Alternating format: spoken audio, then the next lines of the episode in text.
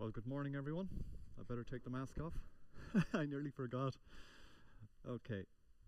I hope everyone is good this morning as we continue in Romans chapter 8. Um, as Jason read verses 18 to, uh, to 30.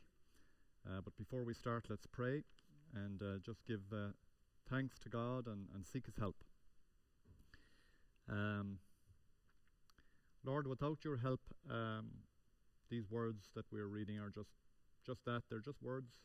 Um, we thank you, Father, that you've uh, given us understanding uh, in part uh, of them, and we uh, we thank you that you've given us, because of that, uh, great hope in your promises and in your words.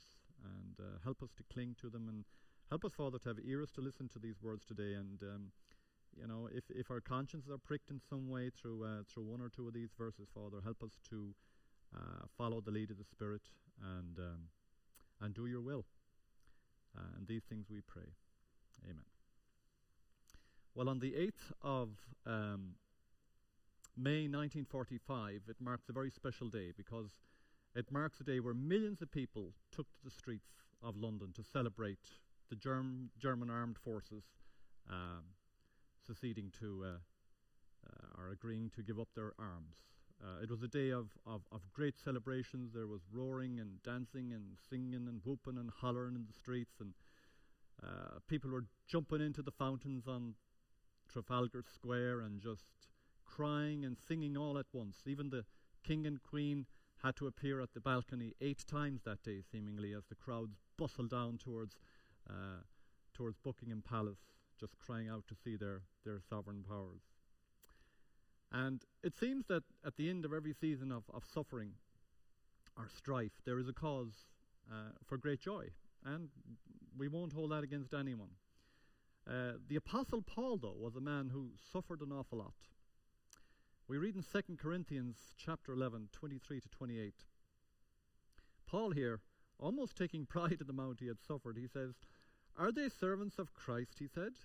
I am a better one. I am talking like a madman, with far greater labours, far more imprisonments, with countless beatings, and often near death.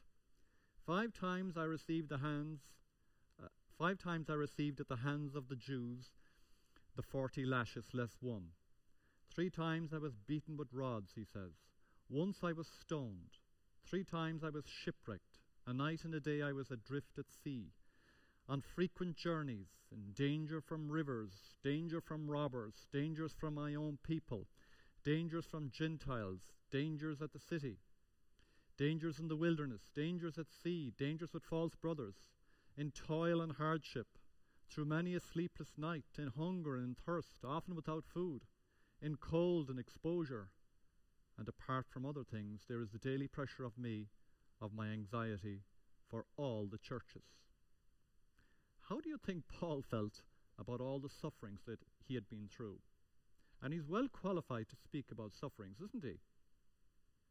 Well, Paul, in the first verse that we're going to look at today, has come to the conclusion, and we read, For I consider, he said in verse 18, that the sufferings of this present day are not worth comparing with the glory that is to be revealed to us. Paul is continuing his train of thought really from what Jason preached on last week in verses 8 17 that we are co heirs with Christ, and listen, provided we suffer with him, in order that we may also be glorified with him. John Stott, commentator, puts it like this He says, Sufferings and glory are married, they cannot be divorced. But Paul pushes it a little bit here. He says that these sufferings, of course, cannot be separated from the glory. But Paul says they also cannot be compared. I love when Scripture comments on Scripture. And if we track down to 2 Corinthians chapter 4, verse 16, Paul says this, commenting really on these verses as well. Paul said, So we do not lose heart. Through the outer se- though the outer self is wasting away, that's our bodies, our inner self, Paul said, is being renewed day by day. Now listen to this. For this light mo- momentary affliction, Paul calls his sufferings is preparing for us an eternal weight of glory beyond all comparison. As we look not to the things that are seen, but to the things that are unseen. For the things that are seen, Paul says, are transient, but the things that are unseen are eternal. So Paul compares the suffering and the glory in terms of, of weight. He says one of them is just a light affliction, sort of, that's ah, nothing really, compared to the eternal weight of glory. There is a world of difference between the two descriptors there. And another way Paul compares them, he said, one lasts only for a short while. It's transient. It's here today, it's gone tomorrow. But the other lasts for eternity. Now, considering the amount that Paul had suffered, it's a remarkable statement that the glory that is to come will be so much greater than the suffering. And look at all Paul suffered. None of us probably in this room or listening have suffered like Paul has suffered. And yet Paul was so expectant and so looking forward to the weight of the glory that was to come. Paul's saying it's nothing to be compared. These sufferings today, they're nothing really. Now, Paul is not belittling, belittling sufferings either. Don't get me wrong. But Paul is saying that the glory is the winner. It's a no game. And it's got two aspects, this glory. Paul kind of touches on the physical side. He says that our outer side or our outer self is wasting away, and we can all attest to that, especially as we get older. We get new pains and we groan in different ways as we get older. But we're looking for the redemption of our bodies, new, sinless bodies. There'll be no more backache, no more illnesses, no more COVID 19s. All these things will be gone with the body. Paul also alludes to a spiritual side. He's saying that we will see and share in the glory of God. That's what he means by the revealing of the glory. We'll see that we will be conformed to the image of the Son ourselves in our own bodies, physically and mentally. Paul now stands back a wee bit and he takes this kind of big cosmic perspective of the creation and of believers, and he kind of tries to show how the two of them are connected in this framework. We'll start with verses 19 to 22. And before we read them, we can just marvel, and I love watching nature programs and I love the natural history programs and, and I love nature itself, but I just marvel at the great mechanisms that God has put in place, you know, to keep this world ticking over. Um, I love going out watching birds and fishing on the lake and seeing all the beauty of a trout spots and all the beauty of a bird's plumage when it turns into the wing, into the sun and uh, just the beauty of a mountainside lit by sunlight. All these things are reflections of, of God's beauty Himself. But at the end of the day, if we look carefully and think carefully about it, I think most people would realize that there's something not quite right with the world. Something seems to be broken. Amidst the beauty, there is terrible brutality and brokenness. We often try to ignore this and push it to the back of our mind and not think about it, but I think especially Christians think about the brokenness of the world in, in, in different ways, perhaps, to people who don't believe in God do. Um, we look at natural disasters, uh, diseases, wars, people's wickedness to people, um, pains, sufferings, um, and, and we see that the world really is, is not what God intended it. God, of course, made it, we read in Genesis 3, as good. And we can see now that it's not good. It's definitely not good. Even though it has facets of good, overall, there's a lot of suffering. Paul throws some light on this in verses 19 to 22. He says, For the creation waits with eager longing for the revealing of the sons of God. That's us. Now, for the creation was subjected to futility or frustration. Not willingly, Paul says, but because of him, that's God, who subjected it, in hope that the creation itself would be set free from its bondage to corruption and obtain the freedom of the glory of the children of God. And for we know that the whole creation has been groaning together in the pains of childbirth, Paul says, until now. Now, it's very common in the Old Testament to personify the creation. We can see many examples of it in the Psalms, Psalm 19 maybe being a, a firm favourite of Christians, the heavens declare the glory of God and the sky above proclaim his handiwork. You see, when Adam and Eve, though, sinned, God and rebelled against God, he had to judge them. God cannot have fellowship with wickedness. He also judged the creation. He subjected, we see here in these verses, to futility, to frustration. It would produce thorns and thistles, and Adam would have to go out by the sweat of his brow and earn a living. There was, there was no more easy pickings. All he had to look forward to was return to the dust on the day that God would take him back. death would claim him. It was a very, very sorry state that he had fallen from. There are four ways we can see in the verses here 19, 20, 21, and 22 that um, Paul personifies creation. Notice in verse 19 he says, The creation waits with eager longing. Verse 20, 20 the creation was subjected to frustration or futility. Verse 21 the creation will be set free from bondage. The idea that the creation is a prisoner. It's just dying to burst out to be free to something better, but it can't because it's subjected to bondage. And verse 22 the creation has been groaning and is groaning still. But even amongst these verses of judgment, do you notice a bit of light? Do you notice a bit of hope there? The creation is groaning, Paul says, but it's not a meaningless, pointless groaning. It has a purpose. Just like the pains of a woman in childbirth are not pointless pains, they're not meaningless, they always have a great outcome the joy of new birth, of new life. Notice in verse 20, the key verse there, I think, the creation was subjected to futility, not willingly, but because of him who subjected it in hope. So God has judged in hope, and when God judges in hope, that's great. What is this hope? Verse 21 that the creation itself will be set free from its bondage to corruption and obtain the freedom of the glory of the children of God. So the creation itself is looking forward to the glorification of the children of God. The creation will not remain broken and brutal like it is at the moment. It will one day be freed, released, liberated from its futility and, and pain and decay and suffering due to sin. The Psalms and Isaiah chapter 65 paint lovely pictures of, of this day of liberation, the day of the Lord. It says that the world, in the, in the, the earth and the heavens, there'll, there'll be a new earth and a new heavens. There'll be a, a new beginning. There'll be no more weeping, or no more will the cry of distress be heard. The wolf and the lamb, you know, shall graze together. And even the lion, it says, will eat straw like an ox. The creation will finally be liberated into glorious perfection, just like the sons of God, just like God intended it from the beginning, because He said at the beginning that His creation was good. Sin spoiled, sin trashed, it polluted, it destroyed everything, and it still does. But it will not always be like this. The creation has a hope, just as we have a hope. And this is the hope that Paul describes in verses 23 to 25. Paul continues, and not only the creation, he says, but we ourselves, who have the first fruits of the Spirit, we groan inwardly as we wait eagerly, just like the creation, for adoption as sons, the redemption of our bodies. For in this hope, Paul says, we were saved. Now, hope that is seen is not hope, for who hopes for what he sees? But if we hope for what we do not see, we wait for it with patience. You know, I think when this COVID 19 thing is over, the first thing I want to do with my family is go out for a good bit of grub in a restaurant.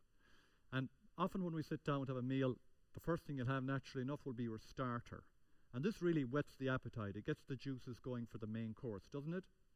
But sometimes when, when the main course is a bit slow in coming, we can get a bit impatient, can't we?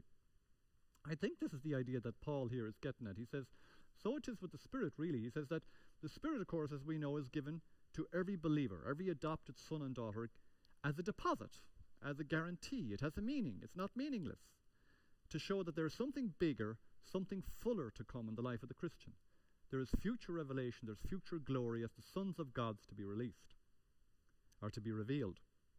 Paul says that because we have the Spirit, we have the first fruits. Now, what does he mean by this? I think this is a reference that Paul uses to the Feast of First Fruits in the Old Testament. Remember, the feast was a sort of an expectant looking forward to the fuller harvest that would follow this feast.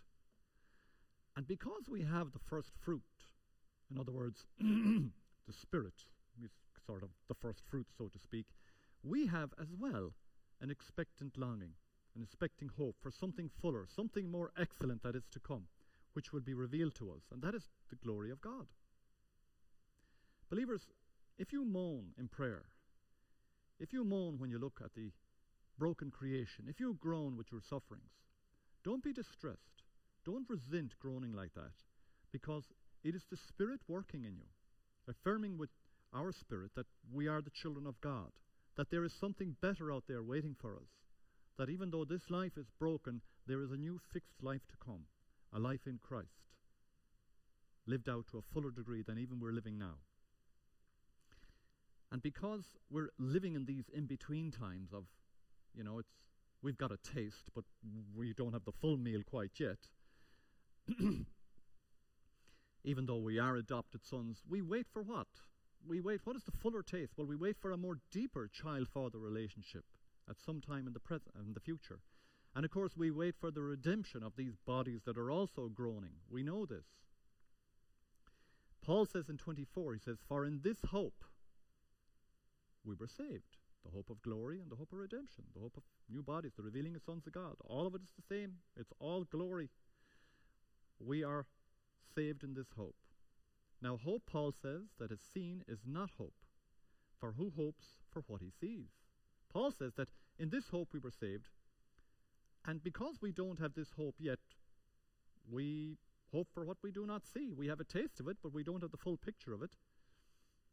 In 25, he says, But if we hope for what we do not see, we wait for it with patience. Now, this is where we have to exercise our faith in life, isn't it? After all, faith is the assurance of things hoped for and the conviction of things not seen. There's that word again, hoped for. It's amazing how many times I came across it in my preparation, skimming through the New Testament for this sermon. Hope is everywhere. And Christian hope is not a sort of I hope I win the lottery sort of hope. It's a certain, sure hope in the promises of God. And we're convicted by these things because it is the Spirit inside us who is convicting us, who's giving us this hope. And He won't mislead us. So we exercise our faith in the waiting. It's a picture of Christian perseverance. Uh, commentator Leon Morris puts it nicely. He says, you know, that when we're showing exercising in the waiting, he says, it is the attitude of the soldier who, in the thick of battle, is not dismayed but fights on stoutly, whatever the difficulties. Every hope that we have in this life fades. The hope to maybe go up the corporate ladder to the very top. the hope of being a great athlete, the hope of being a great artist, the hope of being a great musician, any kind of hope or aspiration that we have, even though they're, they're not entirely bad, they will all disappear. They're all transient, Paul says. But this hope, the hope of being revealed as the sons and daughters of God, that is a glorious hope. And that glory, or that hope, is eternal. It is concrete. It is the only hope worth fighting for. Now Paul moves on in verses 26 to 30 to give us three reasons why we can wait with patience and confidence for the high point of the hope which we hold to. The first we find in verses 26 and 27. And the first point I'd like to make is the Spirit helps us in our weakness. We read in 26, Likewise the Spirit helps us in our weakness, for we do not know what to pray for as we ought. But the Spirit Himself intercedes for us with groanings too deep for words. And He who searches hearts, that's God, knows what is the mind of the Spirit, because the Spirit intercedes for the saints according to the will of God. You know, I think most of us, if we were honest, would, would wish and, and, and pray for we pray for better prayer lives. We often uh, we often pray a hurried prayer on our knees before going to bed for five minutes. We're just too tired. Sometimes we forget to pray. Sometimes we feel we didn't pray well. Sometimes we feel we just don't know what to pray for. We're, we're confused. You feel, man, I've prayed for that person so much, and I've prayed for maybe that situation so much. Maybe, maybe God is getting tired of my prayers. And we know this is not true, but at the back of our mind, we have these thoughts running through our heads. Well, Paul identifies with us as well. He says that, yeah, we are weak, meaning the limitations of our, of our, of our human condition. We, we don't have full insight into God's will. We don't know what we ought to pray for as we should. But Paul says that the Spirit intercedes. And just like the Spirit gives us hope, now we see the Spirit giving us help, this time in prayer. And He intercedes between the Father and us. Now, the Spirit is a gentle friend. He knows our shortcomings in prayer, our inward struggles between, you know, the spirit and the flesh inside, our strugglings and our sufferings in the world, because we're Christians, and he, he identifies with us. Paul says, with unspoken groanings of his own. Paul says that these groanings are too deep for words. And the good news, Christians, is his intercession is always 100% effective. It never fails. We may not know what to pray for in a particular situation, but the Spirit does. And He prays on our behalf and with us. And because He and the Father are in harmony, like a beautiful piece of music with one another, the Spirit's prayer on our behalf is pleasing to the Lord. It's in accordance with His will, Paul says. How comforting. So keep praying. I heard a I, read a beautiful um, a beautiful post on social media by someone in this church during the week. It said, "Pray hardest when it's hardest to pray." Isn't that good?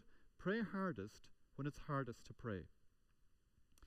When we're going through, you know, our, our life of suffering, and we do, and we will, it's all part of the territory. When we're going through the fog of suffering and we don't know which way north and south is, the Spirit is there, helping us, pulling us along, giving us courage, praying along with us and for us, helping us to wait eagerly and to, perser- to persevere in the faith.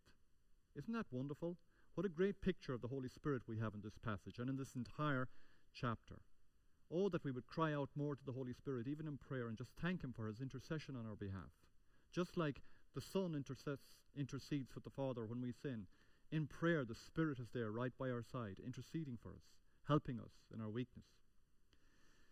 What an intercessor He is. The second reason why we can wait with patience and hope for the high point of this hope that's going to be revealed to us, or revealing us the, the re- revelation of glory in the sons of God, is God is constantly working for the good of those who love Him.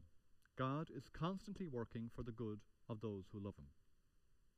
Verse 28 sheds some light on this. Paul writes, And we know that for those who love God, all things work together for good, for those who are called according to his purpose. Now, this has been a great comfort verse for many Christians right down through the centuries.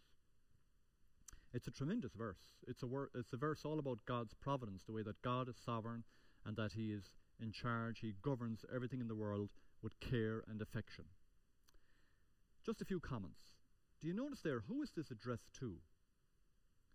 Yeah, it's addressed to those who love God. In other words, believers. And what's the subject there? I think the subject is the all things. And these all things include the groanings of verse 23, the sufferings of verse 18. All pain and all pleasure are included in this all things. Now, this verse is a wonderful verse, but it's often misunderstood. And I often remember when I was a, a new Christian reading this and, and, and not understanding it and, and being really confused by it. Um, I think a lot of people sort of get this meaning out of it. You know, you hear people saying, Don't worry if you lost your job. God has a better one around the corner for you. Well, maybe He doesn't. Maybe God has decided that you've gone far enough in this job, that you were getting too fond of going up the corporate ladder, that you were losing sight of Him. Maybe you were getting too fond of money or not putting enough time into the family, and He, he decided to bring you down a rung or two. He decided to refocus your eyes on Him again. Or we might hear people saying, well, don't worry um, if, you know, if your engagement didn't work out. God is a better partner around the corner from you. Maybe he doesn't. Maybe God has not blessed this engagement so that you can complete work for him in the future that was best suited to a single person. The problem with this verse, I think, is many presume that the good is often a material good. And sometimes it is, but often it's not. You see, God sees the big picture. Remember the story of Joseph in the Old Testament? Remember what Joseph said to his brothers when he finally met them after they sold him off as basically a slave and he ended up down in Egypt? You would imagine that he would har- harbor bitterness all those years, but he said to them, talking to his brothers, As for you, he said, you meant evil against me, but God meant it for good, to bring it about that many people should be kept alive as they are today.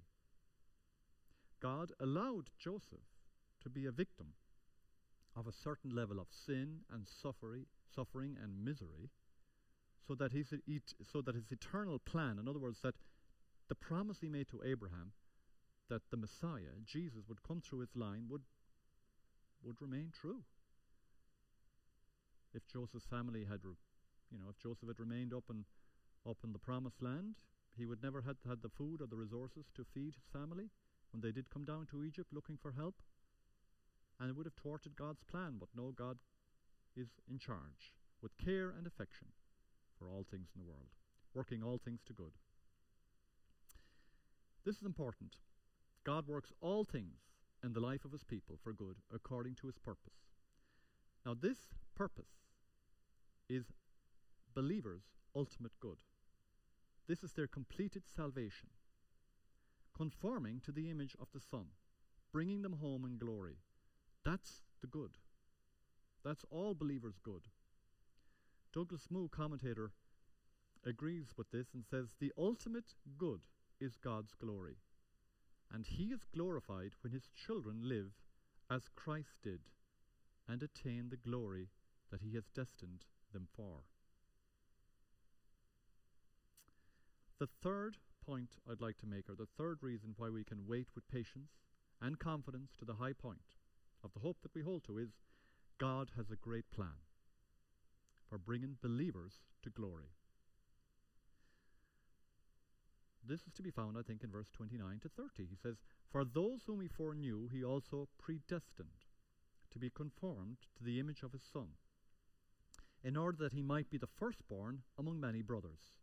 And those whom he predestined, he also called, and those whom he called, he also justified, and those whom he justified, he also glorified.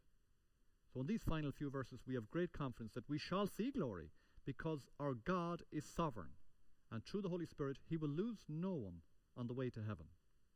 We all love Philippians 1 6, and we always quote it to one another. And I am sure that He who is who began a good work in you is willing to bring it to completion at the day of Jesus Christ. These last two verses show us the plans that God has drawn up for bringing this promise about. Now, these verses that follow are deep, and I don't claim to understand them fully, but let me try to give you some encouragement, anyways. There's some terms here. We can see a picture here. There's almost like a chain here, and we have one, two, three, four, five, whatever terms here. The first is foreknow. This seems to indicate more than just knowing something beforehand. It denotes, as John Stott says, a personal care and affection. Thus, when God knows people, he watches over them. And when he knew the people of Israel in the desert, what is meant is that he cared for them. Another commentator writes that foreknew has the same meaning as foreloved or loved beforehand. So God, through his choice, has loved a people. And these people then whom he foreknew, whom he loved, his chosen people, he has predestined them be conformed to the image of his Son, in order that he might, that's Jesus, be the firstborn among many believers or many brothers.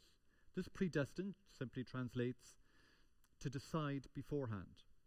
So that this people who God has foreknown, foreloved, he has predestined, he has decided beforehand that they will be conformed to the image of his Son, in order that he might be the firstborn among many brothers. This conforming to the image of the Son what Paul is talking about in verse 17 and 18 we saw, that the glory of God shall be revealed to us and in us. John Stott again, he says that God's eternal purpose for his people is that we should become like Jesus.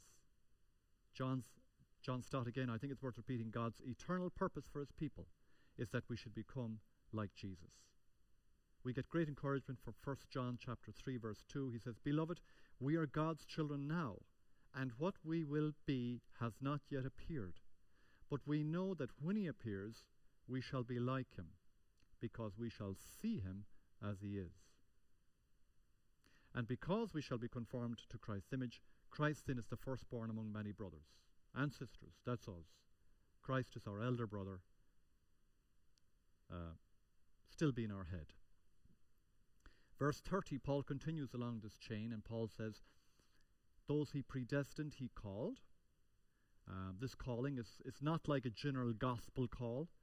It's said to be an effectual call. In other words, when God calls someone, as he called Lazarus and said, Lazarus, rise, Lazarus got up. Uh, God's calling of, of, of sinners is always, always positive. It always has a 100% uh, efficient outcome. It has been likened almost to a summons into a relationship with God. Because all God calls, those that He foreknew and predestined, will respond in faith to the call. And then these people will be justified, declared righteous. We've seen this in Romans in the past weeks. And those then will be glorified. Glorification here, or glorified, is interesting because Paul writes about it in the past tense as if it's happened. But hang on, we haven't been entirely glorified, have we? But I think Paul is, what Paul is getting at here is that this glorification, this glorifying, is from God's point of view. He's seen it happen to us already. I love this verse in 2 Corinthians chapter 3. And we, all with unveiled face, beholding the glory of the Lord, are being transformed into the same image from one degree of glory to another. For this comes from the Lord, who is the Spirit. So then, when God calls us and we turn to Him, He removes the veil from our face, and we understand how blind we were, and we behold His glory. And through His Spirit, who gives us hope and help, He delivers us to glory, conforming us to the image of His Son, for His glory and for our joy. And He loses no one along the way. What a great assurance of our faith this is.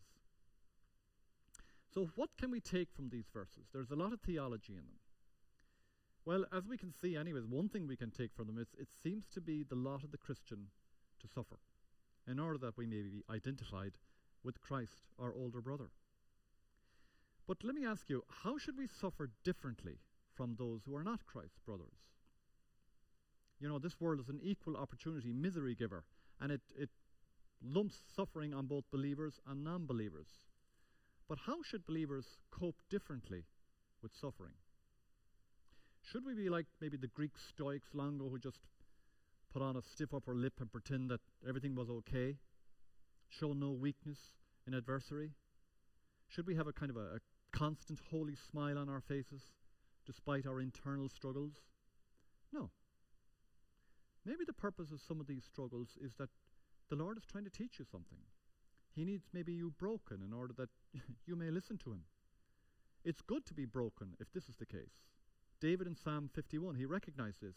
Remember when he wrote, The sacrifices God, the sacrifices of God, he said, are a broken spirit. A broken and contrite heart, O God, you will not despise. But once again, it's not brokenness without hope. It's not all despair. Despair is what the world had. The Christian does not despair. What do we do in time of sufferings? The first thing we do is we persevere in the hope. When we're floundering through the fog of struggles, we persevere with the Spirit. We have this hope. It's as sure and steady as an anchor. He will get us over the line. We have infinite resources, unlike the world.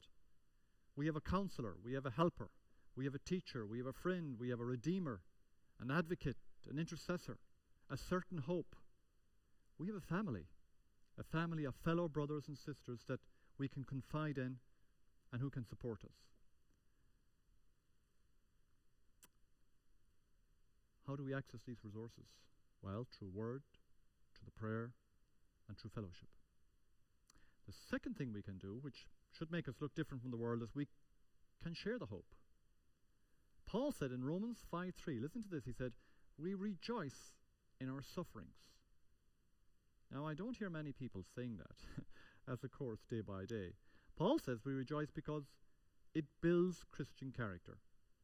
The world we saw on VD, VE Day celebrated because they were joyous that something was over, the suffering was over.